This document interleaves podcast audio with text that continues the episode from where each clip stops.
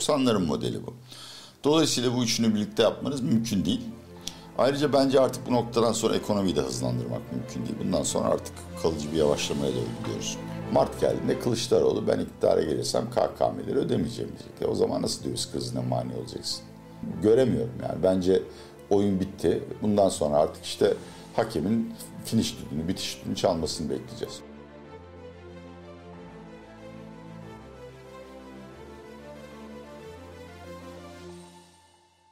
Atiye Bey merhaba, hoş geldiniz. Hoş bulduk. Yeniden güzel 21. yüzyıl stüdyolarınızda olmak harika bir his. Evet, uzay üstü gibi değil mi burası? Vay hakikaten şaşırtıcı şeyler var yani. Bu bana yutturduğunuz mikrofon muydu kahveyle? Yok o mikrofon değil. Atiye Bey e, hoş geldiniz tekrardan. E, şimdi ekonomi gündemi de siyaset gündemi de ısınıyor. Biliyorsunuz artık meclis açılacak ve artık seçime doğru gidiyoruz. Tam gaz. Erkeni geç kalmadı. İlk bağda muhtemelen seçime karşılaşacağız. İktidarın da tabii ki Cumhurbaşkanı Erdoğan'ın da düşen oyları toparlamak, anketlerdeki çıkan tabloyu değiştirmek için yapacağı hamleler var. İşte en çok en çok ses getiren ve yakın zamanda en çok ses getiren sosyal konut projesi vardı biliyorsunuz. Biz sizinle bu bölümde biraz da işte hem hep konuşulan e, ucuz kredi, kredi kampanyaları, faizi düşürecek yani ekonomi biraz yavaşlıyor. Türkiye ekonomisi öncü rakamda onu gösteriyor zaten. Bunu tekrar canlandırarak seçime girmek istiyor. Tüm bunları konuşmak istiyoruz. Hazırsanız başlayalım. Hazırım. Başlayalım. Şimdi öncelikle şunu sorayım. Erdoğan, Cumhurbaşkanı Erdoğan temel stratejisi yüksek bir büyümeye seçime girmek mi? Evet. Tabii ona göre düşük enflasyon ve kur istikrarı. Bunların üçü bir arada geliyor. Yalnız büyümeyle olmuyor. Çünkü bir yandan büyüyüp bir yandan Türk lirası değer kaybediyorsa ve enflasyon sürekli hızlanıyorsa seçmene gelir anlamında kazandırdıklarınız satın alma gücü anlamında gider ve o seçim kazanır. Yani şu anda anket dengelerini değiştiremezsiniz. E peki o zaman yüksek büyüme olacak, kur stabil olacak, enflasyon düşük mü olacak? Düşecek. Düşecek. Evet. Mümkün müdür? Hayır. Öyle bir model yok. Neden? Türkiye için mi yok? Türkiye için de yok, dünyada da yok. Bunu çok kısa bir sürede yapabilirsiniz ya da Çin gibi çok uzun süre yaparsınız. Çünkü dışarı sürede dışarıdan sürekli para geliyordur. O gelen para hem cari açınızı finanse eder, varsa cari açınız. Hem de Merkez Bankası rezervlerini güçlendirerek kur istikrarını korumanızı sağlar. Yani para biriminiz reel olarak değer kazanır ama mühim değildir, finanse ediyorsunuzdur. Şimdi Türkiye'de bunların hiçbiri geçerli değil.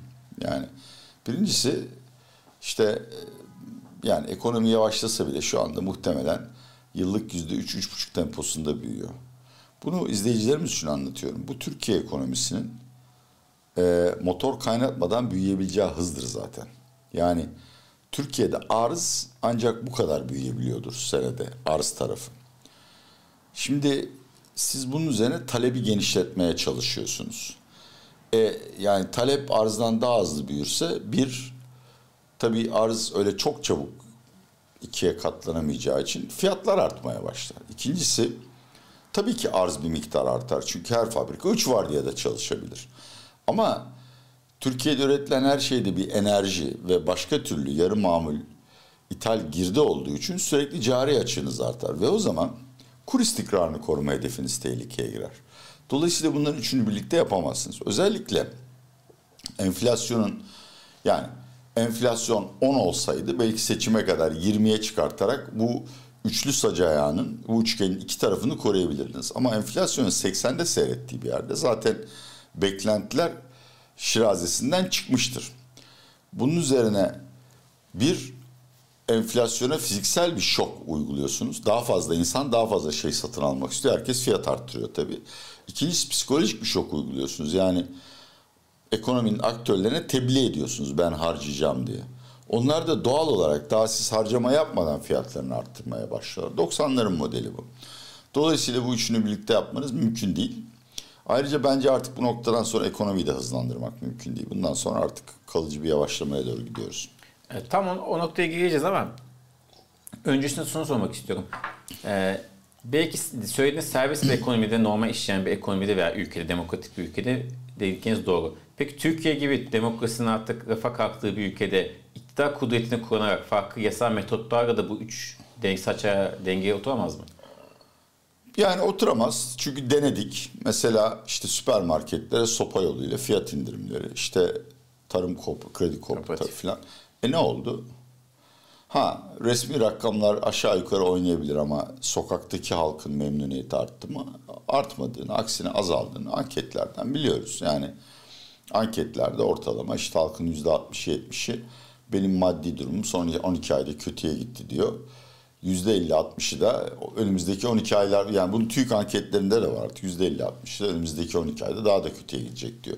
Demek ki şu ana kadar sonuç alamamışız. Peki bundan sonra denersek sonuç almamız sağlayacak ne gibi farklı bir gelişme var? Ben göremiyorum açıkçası. O yüzden e, antidemokratik metotları kullanmanızda çok fazla bir şey fark etmiyor. Somut bir örnekle anlatayım. Türkiye'de binlerce süpermarket var da bunların 10 tanesi fiyat gücü olanlar. Topladınız dediniz ki yani seçime kadar fiyatları %20 indireceksin kardeşim. Yani indirmezsen artık ondan sonra seninle başka türlü konu. Onlar da peki paşam diye indirdiler. Bu oy getirir mi? Tüketiciden getirebilir. Peki bu süpermarketler zararında çalışır mı? Hayır. Ne yaparlar? Tedarikçisine 5 aylık çek verir. Tedarikçi gider toptancıya 5 ay çek verir. O da gider tarlada malı yarı fiyatını alır. 2 milyon 3 milyon çiftçi oy kaybedersiniz. Dolayısıyla bu tip tedbirlerin yani bunlar bir kez uygulanabilir. İstisnaidir. E, geçici olarak uygulanır, sonuç alınır.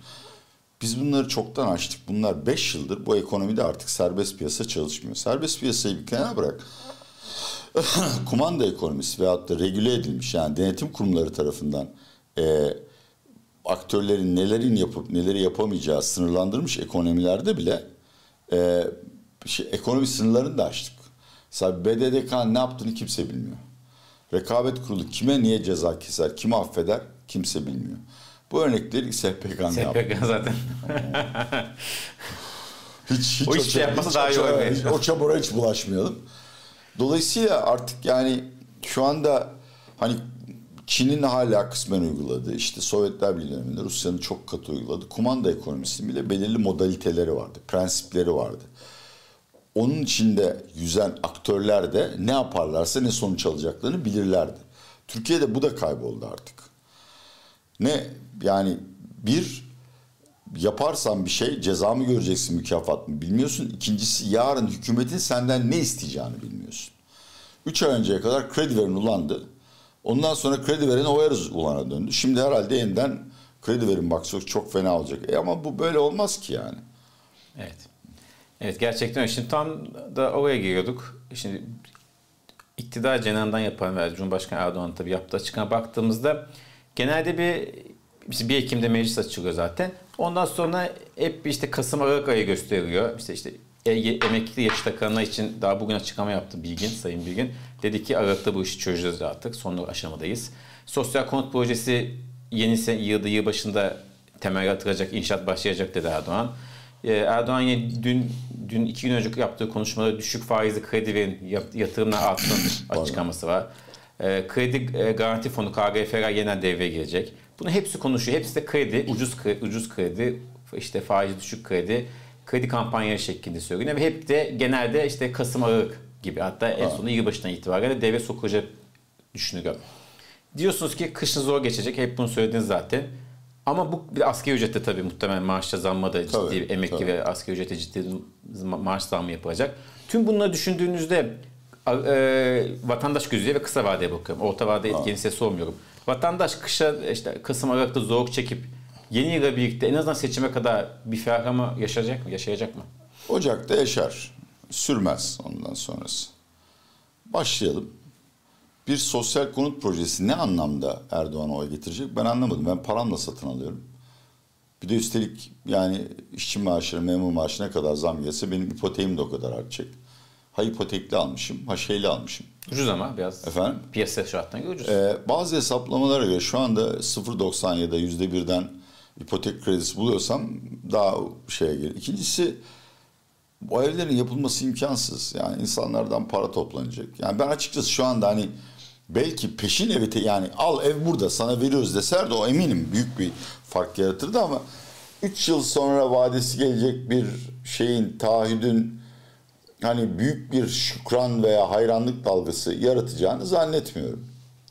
Krediler kardeşim bütün bunları denedik. Te, ta, Türkiye şey kredi garanti fonu denemedik mi? Ne oldu? Ha gerçek o mu bilmiyorum ama basına bakarsanız millet hana hamama metresine yatırım yaptı. Tek kuruşta yatırımlar artmadı. BDDK verilerinde tabii bunu söylemiyor ama o paranın hiçbir kısmının yatırıma gitmediğini biliyor. Yani fabrika kurmaya gitmediğini biliyoruz. Büyük kısmı borç ödemeye ve işletme sermayesine gitti. Bu kez de farklı bir şey Ki o zaman koşuğa daha iyiydi. Tabii. Tabii. Şimdi bir de üstelik yani kredileri de öyle ucuz faizle veriyorlar ama koşulsuz vermiyorlar. Anladığım kadarıyla yine taahhüt alacaklar ya da belge isteyecekler ki sen o parayla gidip döviz almıyorsun diye. Almayasın diye. E bu koşullar altında nasıl kredi büyüyecek ki?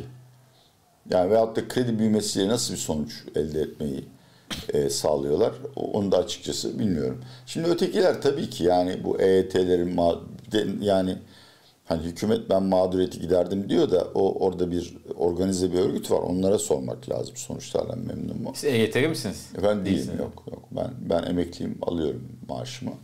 Ama var EYT'li akrabalarım var. Çok ciddi bir mağduriyet çekiyorlar.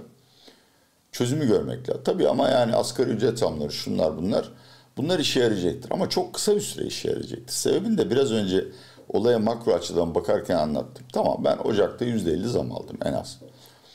E, İlk ay güzel. E, ikinci ay her şeye zam gelmeye başladı. Ha o %50'yi anında kaybetmem. Ama Mayıs geldiğinde o %50'nin büyük kısmı erimiş olur. Kur şoku yersem tamamı erimiş olur.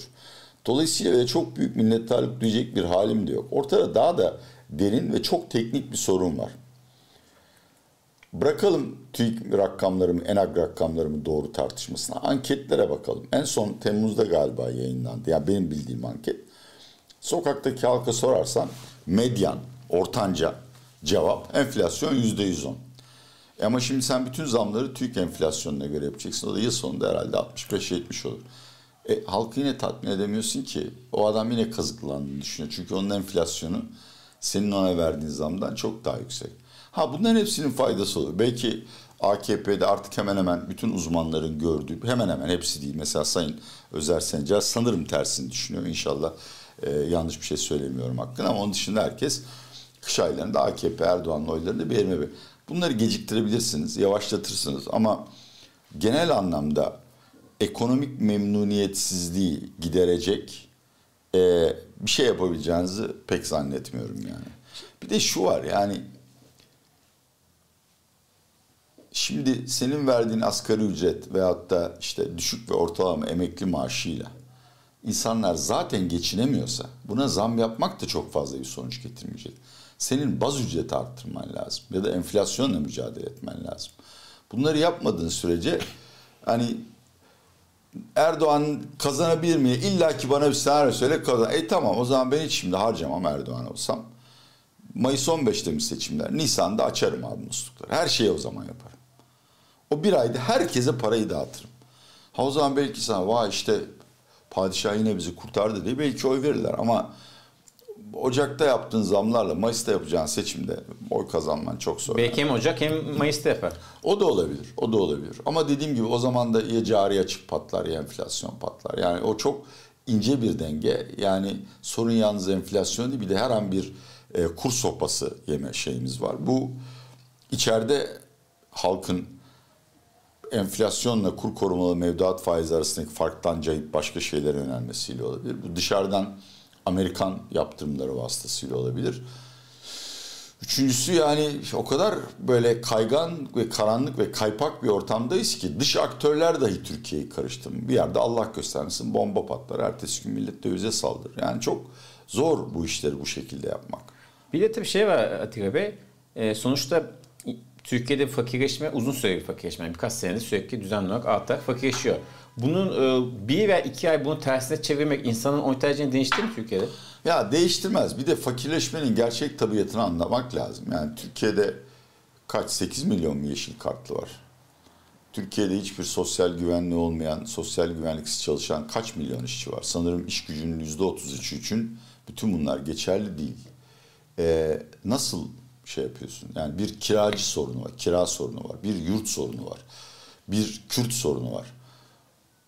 Sonu bitmez say say Türkiye'de. Evet ve bunların hepsi daha kötüye gidecek. Yani yıl başında devlet emekliye, işçiye yüzde elli zam yaptığında ev sahibi de yakasına yapışacak milletin. Maalesef bu çok acı bir gerçek ama... Ama o, o, o konuda da ev sahibi de bir noktada hakkı durmak gerekiyor artık. Yani tabii, Her tabii şey o başka bir şey. artınca yani. İşte yani %25 çok zamanında söylemişlerdi ya işte vicdanla cüzdan arasında sıkışmak diye. Şimdi sen kiracını acıyorsun. Ee, senin yanındaki dairenin sahibi iki misli kira alıyor. E sen kendini keriz yerinde görüyorsun. Yani bu işte yüksek enflasyonun toplumu birbirine düşünmesi. Bir de şeye bir çare yok. Bak o çok önemli. Ben kendi şahsi örneğimi vereyim. Benim hakikaten yani ailemizin bütün serveti ya mevduat, Türkiye'de ya mevduatta ya beste. Ben bu sene servetimin üçte birini kaybettim abi.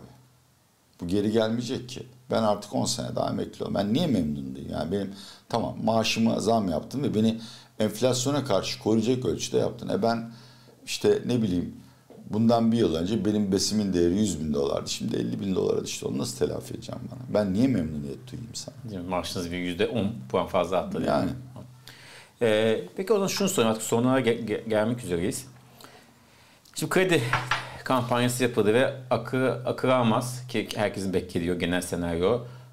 Cumhuriyet tarihinin belki de en büyük kredi kampanya yapıyor. Muslukların tamamı açılacak Ocak'tan itibaren. Sizden so- madde madde şeyler istiyorum. İşte enflasyon ne olur, kur ne olur. Böyle bir de en sonunda sandık ne olur. Döviz 21,5 olur anında. Eğer hesap sormadan yani daha doğrusu makul koşullar teminat getir kredi al, proje getir kredi al. Yarısı dövize gider. Böyle yani hani kaçınılmaz. İkincisi bizim şu andaki enflasyon hesabımız seçimlere doğru 60. Hani belki 50'ye düşer. Ama hem ekonomiyi büyüteceksin hem herkese kredi dağıtacaksın hem sürekli zam yapacaksın. Ee, enflasyonun 50'nin altında, bütün bunlara rağmen enflasyonun 50'nin altında kapatması için işte Brent'in 40 dolara düşmesi, Putin'in doğalgazı seçim sonrasına kadar krediyle vermesi falan çok böyle ab- absürt değil ama hani olasılığı düşük senaryolar konuşuyoruz. Seçim yani sandık sonuçları değişmez. Bence bunu kimse anlamıyor. Yani halkta e, kırgınlık, küskünlük, bir günlük veyahut da bir icraatın sonucu değil. 2016 yılından bu yana Türkiye'de sürekli bir fakirleşme var. Ve maalesef e, değerli siyasi uzmanlarımız bunu görmüyorlar. Yani bu fakirleşmeyi anketlerle veyahut da makro verilerle görmenin imkanı yok. Yani başka donelere bakacaksın. İşte resmisi 2 milyon belki 4 milyon çocuk okula gidemiyor. Çünkü ailesinin onu besleyecek hali yok. Bir hafta önce çıkan bir haberde İstanbul'da yeni üniversiteye başlayan 450 bin öğrencinin 150 binin barınma sorunu vardı. Yani bütün Kürt meselesi zaten malum yani oraya sömürge muamelesi yapıyoruz. Kadınların işte bu LGBT şeyleri yani e, kadınlara karşı ayrımcılık had safhada. Ee, bir de yani şey var benim hesabıma göre en az 1 milyon Türk işçisinin yerine Suriyeliler geçti. Buna Orta Asyalı kardeşlerimiz, Afganları falan da katarsan Türkiye'de 2 milyon insan göçmenler yüzünden işsiz ve ayrıca bu göçmenler en azından Suriyeliler bildiğim kadarıyla e, okullarda, hastanelerde ve işte sosyal güvenlik harcamalarında en az Türk seçmeni kadar eş muamele ya da daha iyi muamele görüyorlar. Şimdi bu yani bütün bunların bir ayda iki ayda yapılacak politika değişiklikleriyle çözülebileceğini düşünmek, halkın çok uzun süren kırgınlığını giderilebileceğini düşünmek zor. En son olarak da şu, Sayın Erdoğan'da, Sayın Nebati'de defaten yaptıkları konuşmalarda bir seçim vaadinde bulundular. Şubat, en geç Mart'ta enflasyonu 20'ye 30'a düşüreceğiz diye 30 diyelim. E düşmezse oyun biter. Yani insanları kaç defa kandıracaksınız ki? Siz e, anladığım kadarıyla bu zor göreve ilk başladığımız yaklaşık bir sene olmak üzere.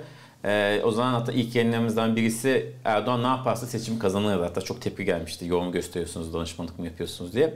E, ama artık kadarıyla ki o da bir yol haritası çizmişsiniz. Aa, evet. O haritası olursa kazanan bir ihtimal var demiştiniz. Ama her anladım bugün itibariyle artık ekonomi politikalarıyla seçim kazanması mümkün diye. Başka bir şey yazdım daha. Başka da bir şey yok. Bunu da anla, bu da anlaşılmıyor. Yani Türkiye'de ekonominin bir numaralı sorun olmadığı bir ortamda Suriye'de bir hareketle Ege'de Yunan'a bir iki dayak atarak işte Azerbaycan yok Ukrayna sayesinde dünya şeyine sahnesine çıkmak gibi şeylerle seçmen prim alırdı. Gayet normal. Ben, ben de verirdim yani. Ee, hani karnınız doyuyorsa o zaman başka önceliklere bakarak oyunuzu değiştirirsiniz. Daha önce oldu bunlar zaten. Ama şu anda yani bence insanlar çok büyük bir kırgınlıkla ve kendilerini bu hale sokanı cezalandırmak için sandığa gidecekler. Öteki taraf da yani mesela Kılıçdaroğlu ve Altılı Masa cephesi de çaresiz değil. Yani bundan yıllar önce ortaya atılan ve herkesin alay ettiği işte aile sigortası projesi bence gelecek yılın başından itibaren e, bayağı bir ses getirecek. Hemen hemen bütün partilerin de buna benzer ve birbirine benzer sözleri var. En önemlisi de Mart geldiğinde Kılıçdaroğlu ben iktidara gelirsem KKM'leri ödemeyeceğim diyecek. E o zaman nasıl döviz krizine mani olacaksın? Şu anda bile en son yapılan 11 anketin 7'sinde Kılıçdaroğlu Erdoğan'ı açık farkla yeniyordu. Açık farklı. Dördünde de Erdoğan yeniyordu. E geldik Mart'a 11 anketin 8'inde Kılıçdaroğlu kazanıyor. Halkın yarısı parasını çeker KKM'den gider döviz alır. Ben göremiyorum yani. Bence oyun bitti. Bundan sonra artık işte hakemin finish düdüğünü, bitiş düdüğünü çalmasını bekleyeceğiz. Bizi yine takip ediyor olacağız tabii sizinle. Tabii tabii. Valla mucizeler yani Türkiye'de bir Brezilya atasözüdür bu. Başka bir ülkede işimiz mucizelere kaldı denildiği zaman öldük anlamına gelir. Brezilya'da Aa, tamam yarın kurtulacağız anlamına Burası da Türkiye kardeşim. Biraz'a yakın. Yakınız Evet, biraz. evet. Hani yarın bir mucize olur bir şey diyemem. Ama e, bizim işimiz öngörülebilir şeyleri tahmin etmek. Öngörülebilir senaryolarda mümkün gözükmüyor açıkçası. Çok teşekkür ederiz Atilla Bey. Çok sağ olun. Ayağınıza, ağzınıza sağlık. Haftaya yeni bir yayında görüşmek umuduyla. Ben teşekkür ediyorum. Bütün izleyicilerime de akıl sağlıklarını korumalarını tavsiye et, sağlık veriyorum. Teşekkür ederiz.